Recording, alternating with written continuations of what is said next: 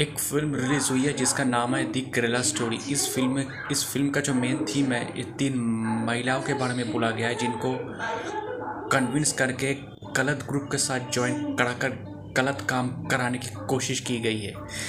तो जैसे film release हुई है, वैसे ही जो अपोजिशन पार्टीज़ है, उनका मानना है कि ये फ़िल्म जो है बीजेपी का प्रोपागंडा को सूट करता है। ये बीजेपी के लिए फ़िल्म है। उधर बीजेपी सपोर्टर्स, बीजेपी मिनिस्टर्स बोल रहे हैं कि इस फ़िल्म में जो सच्चाई दिखाई गई इस फ़िल्म को सबको देखना चाहिए।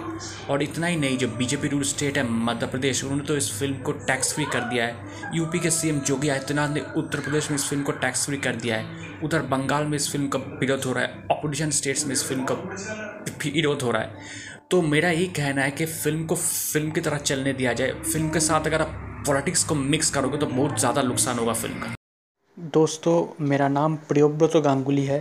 मैं एक राजनीतिक विश्लेषक हूँ। तो आपको मेरा पॉलिटिकल एनालिसिस कैसा लग रहा है?